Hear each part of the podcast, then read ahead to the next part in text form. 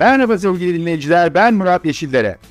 Eyvah CEO Doğuruyor kitabının yazarı, toplumsal cinsiyet eşitliği aktivisti ve kadrolu podcastimiz. Çalışan kadınların doğurmasını gayet normal karşılayan podcast serimde başarılarıyla ilham veren kadınları konuk olarak ağırlıyorum. Şimdi sıkı durun. Türkiye'nin ilk %100 cinsiyet eşitliği garantili podcastinin bu haftaki konuğu Nazan Somer Özeldin. Akbank'ın katkılarıyla hazırlanan Eyvah CEO Doğuruyor podcast kanalına hoş geldiniz Nazan Somer. Hoş bulduk. Teşekkür ederim davetiniz için. Çok çok teşekkürler. Bizi çok mutlu ettiniz. Bugün de keyifli bir sohbet olacak. Nazan Hanım'la birlikte toplumsal cinsiyet eşitliği etrafında bir ufuk turuna çıkacağız. Nazan Hanım, aslında sizinle konuşmak istediğim çok konu var. Şöyle bir ev ödevi kendimce yapmaya çalıştım. Ama hani ben böyle birazcık da kitabın nasıl diyeyim, hani orta yerinden başlamayı seviyorum. Siz ödeme sistemleri, kredi kartları konusunda Türkiye'deki belki en önemli isimlerden bir tanesiniz. En önemli isimsiniz. Benim en azından kitabımdan. Ve ilk dönem önemli büyüklükte bir işe bu konuda liderlik yaptım, doğrudur. Bu çerçevede de şöyle bir soruyla başlayalım istiyorum. Birisi demiş ki banka hesabı olmayan, hatta kimliği olmayan kadınlardan bahsediyoruz bu ülkede. Ödeme sistemleri, banka hesabı, hani banka hesabı dahi olmayan bir kitleden bahsediyoruz ve burada da eşitliği konuşuyoruz. Buradan bir girizgah yapalım diye size pas atayım. Evet. Maalesef ülkemizin gerçeklerine baktığımızda işte istatistikler bize birçok şeyle birlikte bu alanda da, yani kadının finansal olarak kendi ayağının üstünde durmasını bir yana bırakıp herhangi bir şekilde finansal olarak bir bağlantısı olması konusunda bile çok eksiğimiz var. İşte banka hesabı olmayan, kredi kartı hayatında hiç olmayan, kullanmayan çok çok kadın var, dediğiniz gibi rakamlar bunu söylüyor. Aslında bunun sebebi kadının istihdamda yerinin az olması. Çünkü bir kadın bir şekilde bir iş sahibi olduğunda otomatikman bir banka hesabı oluyor ya da en azından önemli bir kitle için böyle işe girdiği kurumlar itibariyle, tabii ki kayıt dışı çalışan vesaire elden maaş alan kadınlar mutlaka vardır ama bir iş sahibi olmak aslında bu dünyaya adım atıp kaç lira kazanırsa kazansın kazancının kayıt altına alındığı bir banka hesabı olması bence çok değerli bir şey. Bir kadın için ben çok böyle şeylere rastladım. Mesela bir banka kartı edinmenin de kredi kartı gibi onaya tabi olduğunu zannedip benden yardım isteyen kadınlar oldu. Lütfen bana bir kart verir misiniz? İşte onlara o zaman izah ediyorduk. Diyorduk ki sen zaten işte o zaman 100 liraydı minimum mevduat açma tutarı. Zaten 100 liranı koyup bir banka hesabı açarsan bir kart sahibi de olabilirsin, gözleri ışıl ışıl. Yani o kadar önemli bir şey ki, bir statü simgesi belki gözlerde, bir şekilde kendi yönetebildiği bir alanı yakalamak. Dolayısıyla gerçekten üzücü rakamlar ama özünde aslında yine kadınların iş sahibi, her ne iş olursa olsun olması konusuna dayanıyor. Yani kadınları istihdama dahil ettiğiniz zaman böyle bir sorun da kalmıyor. Bu bir sonuç, yani dile getirdiğimiz. Doğru. Peki sizin söylediğinizde aslında birazcık şu diyor. Bir taraftan dediğiniz gibi sosyal güvenlik kapsamında geliri olan bir işe sahip olması, sisteme girmesi kolaylaştıracak bir unsur. Geliri olması da aslında bu anlamda önemli. Çünkü bir şekilde o sistemin içine girdiğinde finansal okuryazarlıkla birlikte, o gelirle birlikte belki farklı şeyler de olacak.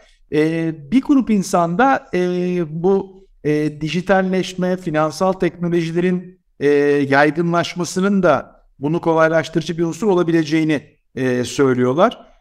Siz bildiğim kadarıyla Sardis ödüllerinde jüri başkanısınız. Evet, bu yıl öyle. Bu konuda da siz kapsamlı incelemeler yapıyorsunuz ve bu çerçevede birazcık onu da sormak istiyorum. Yani finansal teknolojilerin gelişmesi hakikaten kadının bu anlamda liberalleşmesi, özgürleşmesi için kolaylaştırıcı bir unsur mu, yoksa oradaki ilk göstergeler benzer bir resmin diğer tarafta olduğu gibi karşımıza çıkacağını mı gösteriyor? Bence çıkabilir. Çünkü özünde bir geliri olması lazım kadının. Yani dijital teknolojileri kullanarak hesabına, finansal ürünlere erişebilmesi için ilk önce bir geliri olması gerekiyor. Kendi kazandığı, yani bir kişi tarafından finanse edilmeyip işte kocası olabilir, babası olabilir ama kendi kazandığı bir geliri ve dolayısıyla kendi yönetebildiği bir varlığı olması gerekiyor. Dolayısıyla dijitalleşme bunun önünü açar mı? Emin değilim. Yani dijitalleşme tabii ki kolaylaştırır ama bir varlığınız yoksa, bir geliriniz yoksa onun da bir faydası yok. Ama dijitalleşme konusunda eğitim seviyesinden de bağımsız olarak herkes tabii çok işte akıllı telefonlarla eğer erişimleri varsa ya da işte bir sürü uygulamayla aslında bugün işte e-devlet kullanıyor, herkes şunu yapıyor, bunu yapıyor. Bir şekilde kendi yapamasa da çocuğuyla, çevresiyle dijital dünyanın içine adım atıyor. Hiçbir şey olmasa hiç ummadığınız insanlar işte Facebook'ta, Instagram'da vesaire aktif oluyor. Onlar oluyor ama işi hani kadın meselesine bağlayacaksak dijitalleşme bunun önünü açar mı, kolaylaştırır mı? Evet, bazı şeylere sahip olduktan sonra tabii ki evet. Sizden aslında birazcık da şunu duyuyorum. Hani dijitalleşme kolaylaştırıcı bir etken olabilir ama kadına yönelik ve kadının o liberalleşmesi, özgürleşmesi, serbestleşmesine yönelik ön yargılar aslında dijital dünyaya da sarkıyor. Yani aslında problemi bizim burada veya dünyada çözmemiz lazım. Diğer tarafında şey yapmak adına. Kesinlikle. Yani ekonomiye katkı sağlayıp, değer üretip, karşılığını da alan kadın sayısının artması lazım. Bu kapsamda şu anda da uluslararası bir sigorta grubu, Mapfre grubunun Türkiye'deki operasyonlarının yönetim kurulu başkanlığını yapıyorsunuz. Evet. Sigortada da aslında zannediyorum mülkiyet de ve bununla ilgili unsurlar da sizin önünüzden geçiyor. Evet. Çerçevede. Benzer bir resim orada da geçerli bildiğim kadarıyla. Evet, kesinlikle öyle. Türkiye'de sigorta ürünü kullanan sayısı zaten genel nüfusa kıyasla baktığınızda oldukça düşük.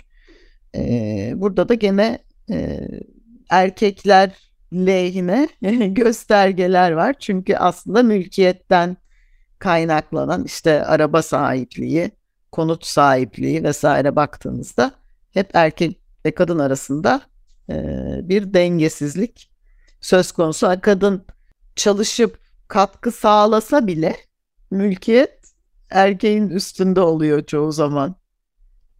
Bu da gene işte ataerkil bir kültürden geliyor olmamızın sonucu herhalde. Yani zaten öyle, ben zaten bakıyorum aileme, hani erkeklerde o bakış açısı var ya. Evet, hani erkekler o sahip oldukları gücü bırakmak pek istemiyorlar. Dediğiniz yani gelir de getirse o gelir farklı bir havuza, farklı bir tarafa. Yani parayı gene erkek yönetiyor. Tabii çok farklı aile yapıları da var.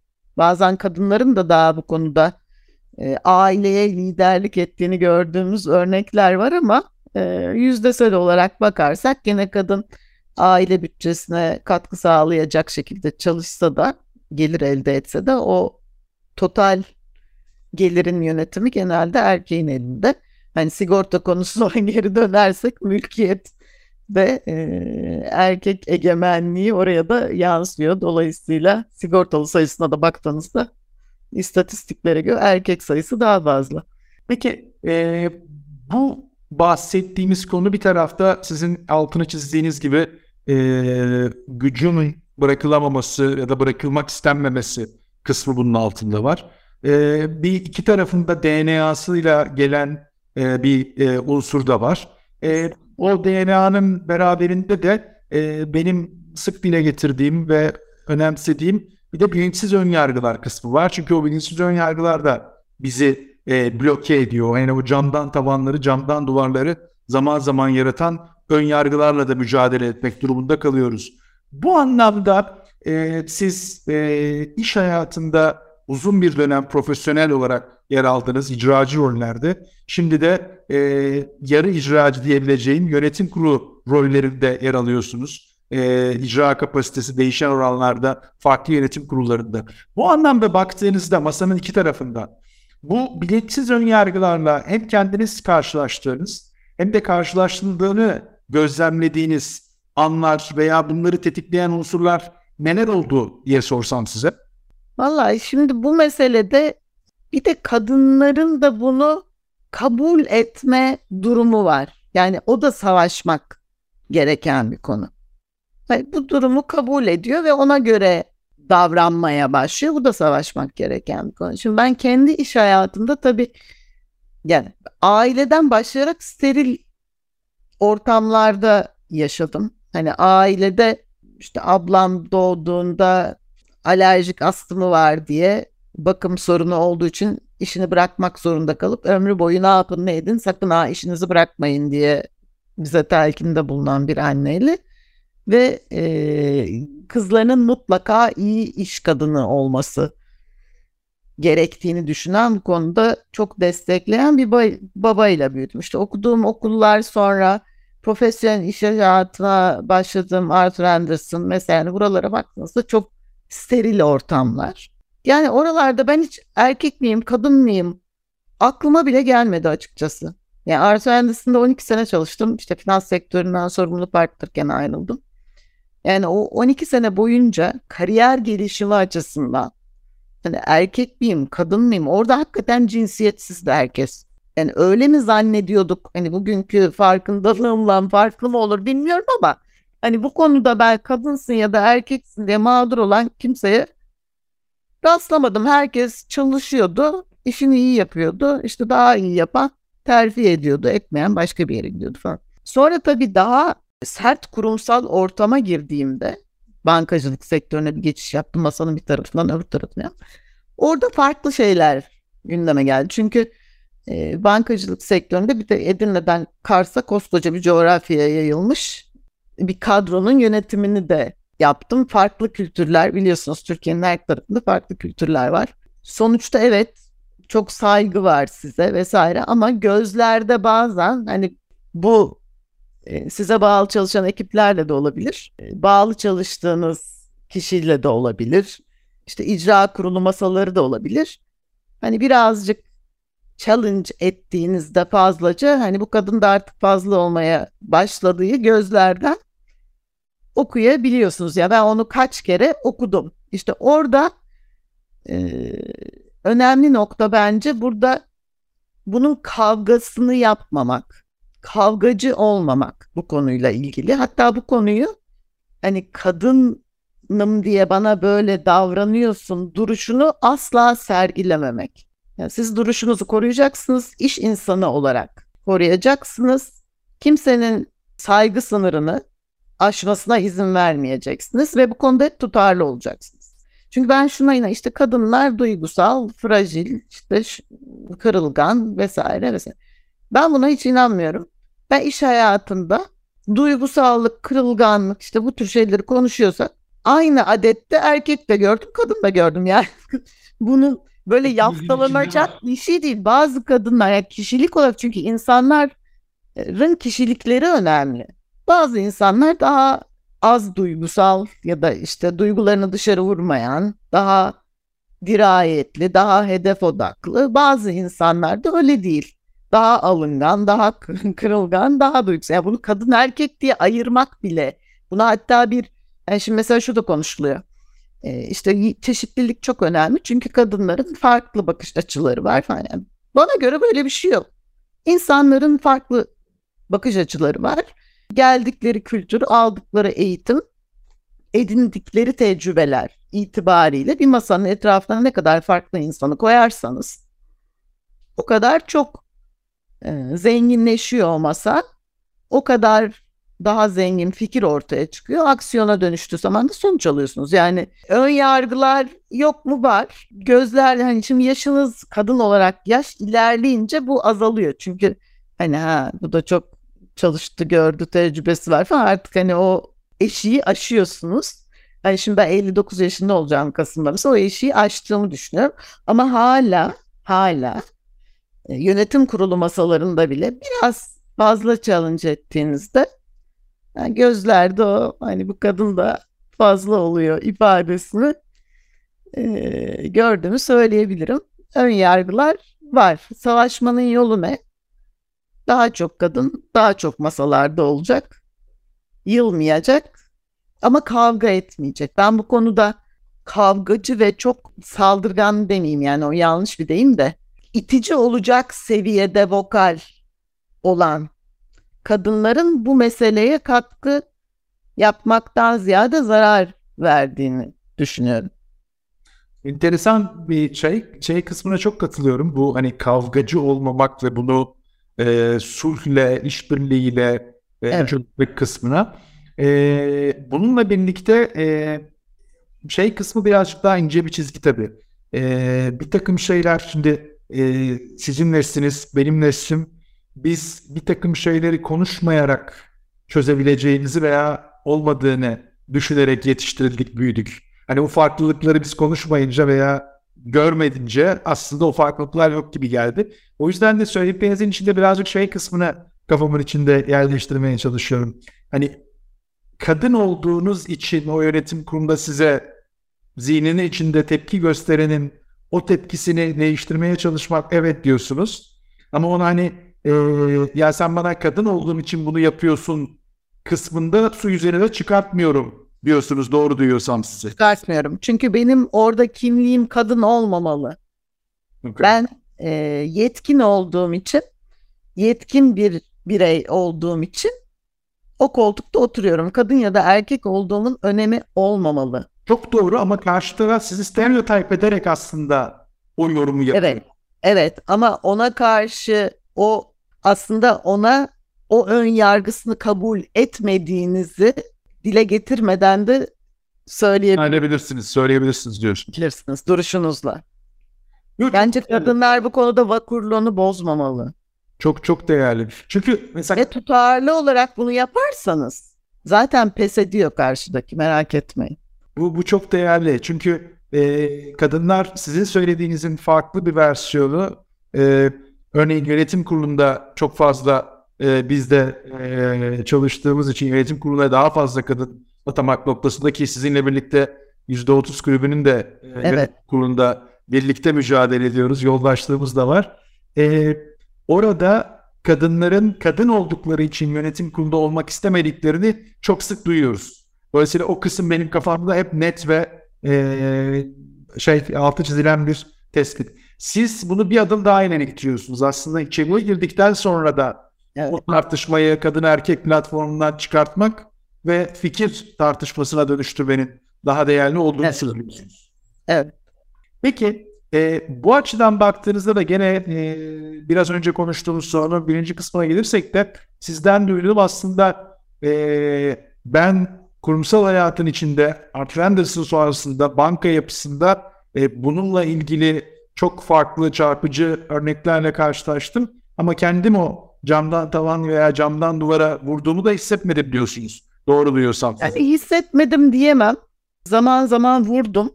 Sonra icracı görevlerden ayrılma kararı aldım. Çünkü yaptığım iş kendini çok tekrar etmeye başlamıştı. Hani kurumdan kuruma atlayayım da bir CEO'luk kovalayayım gibi bir arzum yoktu kendi adıma. Aksine o kadar çok tecrübe biriktirmiştim ki belli konularda, çünkü ben icracı görevlerdeyken de yönetim kurulu üyelikleri yaptım. Çalıştığım kurumun sermayedarı olduğu yerlerde. Bunlardan belki de en önemlisi Vize Avrupa Yönetim Kurulu'nda Türkiye'yi temsil ettim. 2003 yılından 2016 yılına kadar 2 yılda bir Türk bankaları tarafından seçilerek. Tabii orada ciddi bir tecrübe edindim çünkü orası çok uluslu, farklı menfaatlerin aynı masada oturduğu çok zorlu bir yönetim kuruluydu. Yani bu kadar yönetim kurulu tecrübem varken, icradaki görevim de artık kendini tekrar etmeye başlamışken, hani ben CEO'luk kovalayacağıma kendime yönetim kurulları üzerinden yeni bir kariyer patikası oluşturayım. İşte biraz da danışmanlık yapayım, biraz da kendime daha fazla vakit ayırayım diye yola çıktım. Sonuç öyle olmadı. Çok fazla karpuz var koltuğumun altında şu anda. Ama hani cam duvarlara, cam tavana çarptım mı? Tabii ki çarptım herhalde. Ama çok da bunu önemsemedim. Yani işte ünvanların peşinde koşacağıma ben bilgimi, donanımımı masanın üstüne koyayım. Bundan faydalanmak isteyenler, eğer karşılıklı olarak uyuşabiliyorsak, kendimi yönetim kurulunda olmaktan dolayı güvende, mutlu, katkı sağlayabileceğim, düşündüğüm yerler olursa bu işi yaparım diye yola çıktım. Tabii şeyin etkisi oldu. Hani Unicredit yoluyla açıldı bu ilk.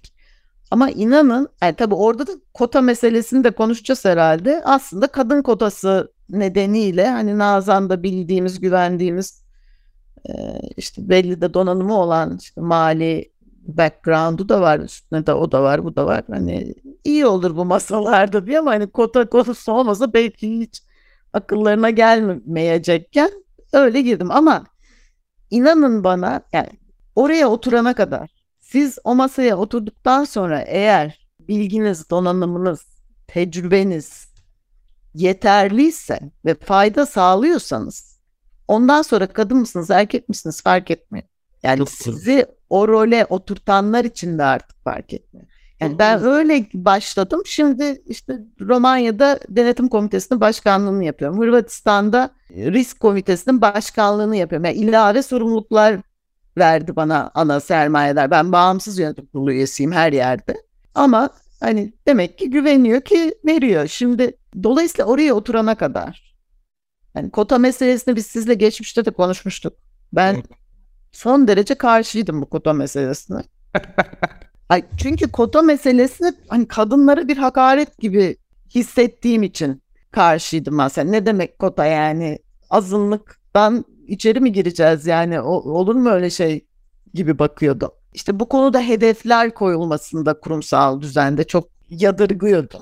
Ama iki şey etkili oldu benim fikrimi değiştirmemde. Bir, tabii finans sektörü her ne kadar hani piramidin üstüne gittiğinizde hala yüzdesel olarak kadınlar az olsa da, hani kadın mısın erkek misin konusunun terfilerde çok da etki etmediği, diyelim, en azından belli seviyelerde bir sektör. Ama başka sektörlere gittiğiniz zaman hayat bambaşka. Yani sanayi sektöründe işte makine mühendisi olup teknik alanda ilerleyemeyeceğini bildiği için erkekler dünyasında işte insan kaynakları kulvarından yukarı doğru gitmeye çalışan kadınlar tanınım, aslında ruhu bir mühendis. Yani aslında mühendis olarak yukarı gitmek istiyor ama orası kapalı diyor. Yani şimdi bu mesela çok yan. O zaman da şirketlerin de hedef olarak bunu kendine koyması gerekli. Kota konusuna da baktığınız zaman kota koyan ülkelerde bu değişiyor burası. Ya Fransa'da kota var. %40. İşte İngiltere'de kota var. Yani demek ki dünyanın her yerinde düzenin değişmesi için, bazı şeylerin kırılması için ilk önce zorlayıcı bir faktör gerekiyor. O da kota. Ama önemli olan şey, işte oraya oturduktan sonra zaten İşin hakkını kadın ya da erkek olmaktan bağımsız olarak verebilenlerin orada oturması. Ve bunun ispatı aslında, siz kadın olarak oraya oturduğunuz zaman yani görüyorlar ki ilk önce bir ön yargıyla gene yaklaşılıyor. 3-5 toplantı sonra resim değişiyor. Ve çok doğru. Aslına bakarsanız ben de demin onu söyleyecektim. Odaya kadınlar girdikten sonraki kısım aslında en kolay kısmı. En kolay kısmı. Kesinlikle. Kadınlar ondan sonra kendilerini ve yaratabilecekleri farkı, bu konuya zaman zaman en yanlı, sübjektif bakanlara dahi gösteriyorlar. Çünkü evet, bu noktadaki insanlar dahi o farkı ve yaratılan değeri görüyor. Dediğiniz gibi de kota bu anlamda benim açımdan normalleştirici bir faktör. Yani normalleşmeyi biz sağlayalım. Ondan sonra zaten ileride devam edecek. Çok haklısınız. Çok sevindim bu anlamda. Aynı noktada buluştuğumuzda da geldim sizin oldu. çok sevindim bana. Ben aslında kotaya gelmeden önce biraz evvelki konuda birazcık da şeyi konuşmak istiyordum. Hani uluslararası arenada, farklı coğrafyalardaki yönetim kurullarında ki Visa gibi bir örgütün gene yönetim kurulunda görev yapıyorsunuz. Bir taraftan da Türkiye'de yer aldığınız yönetim kurulları var. Tabii kurumlar bazında da farklılıklar vardır ama uluslararası olarak yönetim kurullarının işleyişi açısından gene bunu toplumsal cinsiyet eşitliği çerçevesinde baktığımızda çok radikal farklılıklar görüyor musunuz, gözlemliyor musunuz? Valla ben kendi yönetim kurulu tecrübemde pek görmüyorum. Çünkü Mapfre'de %100 İspanyol sermayeli olduğu için Avrupa Merkez Bankası'na regülasyonlarına tabi, işte İspanya'daki diğer regülasyonlarına tabi Avrupa Birliği üzerinden. Dolayısıyla Mapfre, Unicredit'in 2 bankası ve Fransa'da da Worldline ödeme teknolojileri şirketinin yönetim kurulundayım. Hiçbirinin işleyişinde bu açıdan, yönetişim açısından bir farklılık görmüyorum. Masanın üstündeki konular çok benzer. Şu anda ESG konuları tabii çok tavan yapmış durumda. Yani yatırımcılar finansal kredi notunun dışında şeylere bakmaya başlayınca bütün şirketlerin de duruşları tabii değişti. Çok farklılık yok ama ne görüyorum? Kadın meselesi hala orada da bir mesele. Arz sıkıntısı olduğu söyleniyor. Ama tabii bilemiyorsunuz, yani yönetim kurulu masasından belli detaya inmek mümkün değil. Ancak işte insan kaynaklarının getirdiği dataya bakarak ve belli soruları sorarak anlayabiliyorsunuz. Ama işte ne bileyim, mesela Fransa'daki şirket, teknoloji şirketi, orada kadın mühendis sayısının arz tarafında azlığından bahsediyorlar. Zorluyorlar şartları, cinsiyet eşitliğini her seviyede sağlayabilmek için, ama işte arz tarafında problem görüyorlar. Yönetim kurulunda kota olduğu için zaten %40'ın üzerinde kadın sayısı. Ama yine mesela orada da bakıyorsunuz komitelerin başkanlıklarına, ESG'nin başkanı kadın. İşte geriye kalan denetimde, riskte, atama komitesi, işte remuneration ve hepsinin başkanı erkek. O da enteresan. Öbür taraflarda da, bankalarda da, yani ben komite başkanıyım 2 bankada da, ama diğer komitelerin başkanları erkek. O da bir gösterge. Türkiye'de hani şu anda içinde bulunduğumuz çeşitli kültürel çatışmaların da bir yansıması olarak tabii ki daha da gerideyiz bu konunun tartışması açısından. Yani bu konuyu gündemde tutmak şart. Dolayısıyla ben sizin çabalarınıza, bireysel çabalarınızı çok takdir ediyorum, ama ayrıca hani dernekler çatısı altında yapılan çalışmaları da çok takdir ediyorum. Kadınlar olarak oraya çok katkı sağlamamız gerektiğini düşünüyorum. Ben kendi adıma çok fazla sorumluluk şu an üstümde olduğu için çok fazla katkı veremiyorum, ama bireysel bazda birebir mentorluk yaptığım birçok genç kadın var. Hani onu mutlaka yapmaya çalışıyorum. Gündemde tutup kadınların cesaretinin sağlam kalmasını sağlamak bence bu işin ilk yapı taşı. Peki. Buyurun. Pardon, sözü kesmedim umarım. Estağfurullah. Akbank'ın katkılarıyla Eyvah CEO Doğuruyor programını, podcast'ını sizlere getiriyoruz. Şimdi de sıfır tolerans diye bir bölümümüz var Nazan Hanım. Burada konuklarımıza toplumsal cinsiyet eşitsizliğinde sıfır tolerans gösterdikleri 3 tane anahtar kelimeyi ya da kavramı bizimle paylaşmalarını rica ediyoruz. Sıfır tolerans dediğimizde ne, hangi kelimeler, hangi kavramlar sizin için ilk aklınıza gelir? Mobbing birincisi. Bayanlar sözcüğü. Dil. Bayanın kullanılması. 3.'sü de işe alımlarda değerlendirme yaparken işte gelir masanıza CV'ler. Hani evli mi, çocuğu var mı sorgulaması. 3.'sü de bu. Gerçekten... Bu 3.'yü birazcık daha açalım isterseniz. Çünkü evet. Büyük evet. Organizasyonlarda... Ya da birini terfi ettirmeye evet. Çalışırsınız. Evli mi? Evet. Yeni evlendi. Çocuğu var mı? Hayır. Doğurursa ne olacak yani? İşte Eyvah CEO Doğuruyorum. Çeşitli, yani bu şey de olabilir. Bir bankada şube müdürü atarken de doğru olabilir soru. Yani 3.'sü de bu. Şimdi bu çok yanlış bir şey. Ya da yani şu coğrafyaya biri atanacak, kadın orada zor yapar. Yani sana ne? Sen teklif et, o kabul etmesin. Çok doğru, çok doğru. Bunları böyle yargılar. Yani oraya nasıl gidecek? Bu bağlamda dinleyicilerimize de Twitter'da özellikle toplumsal cinsiyet eşitliği konusunda ya da eşitsizliğinde sıfır tolerans gösterdikleri 3 anahtar kelimeyi #0tolerans ile paylaşmalarını rica ediyoruz ve bu çerçevede de bu değişimin parçası hep birlikte olmak istiyoruz. Biz sohbetimize devam edelim. Birazcık da vites değiştirerek farklı bir konuya da geçmek istiyorum. Çünkü bildiğim kadarıyla bu son dönemde mi oldu? Yani profesyonel hayattan daha farklı bir çoğul kariyere geçince mi, yoksa daha önceden de var mıydı? Golf gene sizin önemli bir yer kapsıyor. Dolayısıyla orada nasıl gidiyor bu kadın erkek? Golf'ün de kurumsal tarafını da ihmal etmedim. Yani kendimi bir şekilde İstanbul Golf Kulübü Başkan Yardımcısı olarak buldum. Golf oynamaya başlamıştım. Profesyonel hayatım ve icra içindeyken ve icracı konumdayken, ama tabii oradaki yaşam koşulları, iş şartları nedeniyle işte 6 ayda bir kere oynayıp bazen 2 sene hiç oynamadım falan. Epey araya zaman girdi. Son 3 senedir düzenli oynamaya çalışıyorum gene şartlar el verdiğince. Orada da golf oynayan erkek daha fazla, kadın daha az. Yönetim kurulumuz 9 kişi, 2 kadın 7 erkekten oluşuyor. En azından 2 başkan yardımcısı var, biri kadın. Orada eşitliği sağlamış durumdayız. Fakat aşağıdan, yani ben hani bu konuda gençlere çok inanıyorum. Yani toplumsal cinsiyet eşitliği konusunda da bence gençler kıracak zincirleri. Golf'te de aynı şey var. Aşağıdan inanılmaz iyi genç golf oyuncu geliyor. Kızlar, yani işte 18 yaşına kadar olan kızlar, işte daha 25'li yaşlara kadar olan genç kadınlar inanılmaz iyi golf oynuyorlar. Eminim orada da resim hızla değişecek.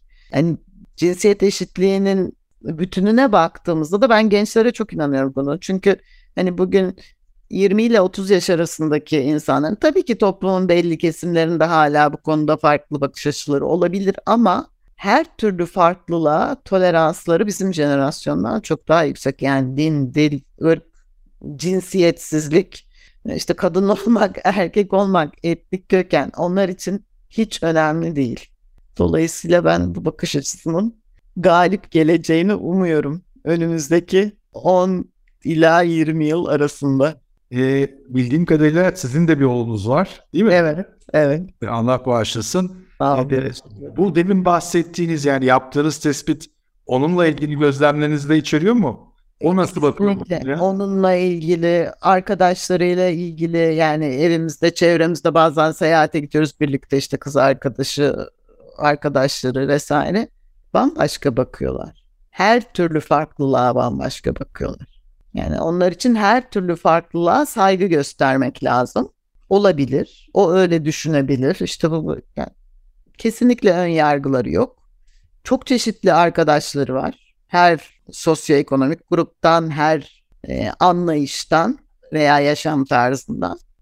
Bence bizden felsefe, yani biz bunları konuşuyoruz ama hayatımız boyunca bugüne kadar aksiyona ne kadar dökebildik derseniz tartışılır. Yani dökmeye çalışmışızdır içinde bulunduğumuz günün şartlarına göre, ve onlar farklı bir yerdeler. O zaman umudumuz gençlerde yani. Diyecektim. Gelecek umut dolu bu söylediklerinizden.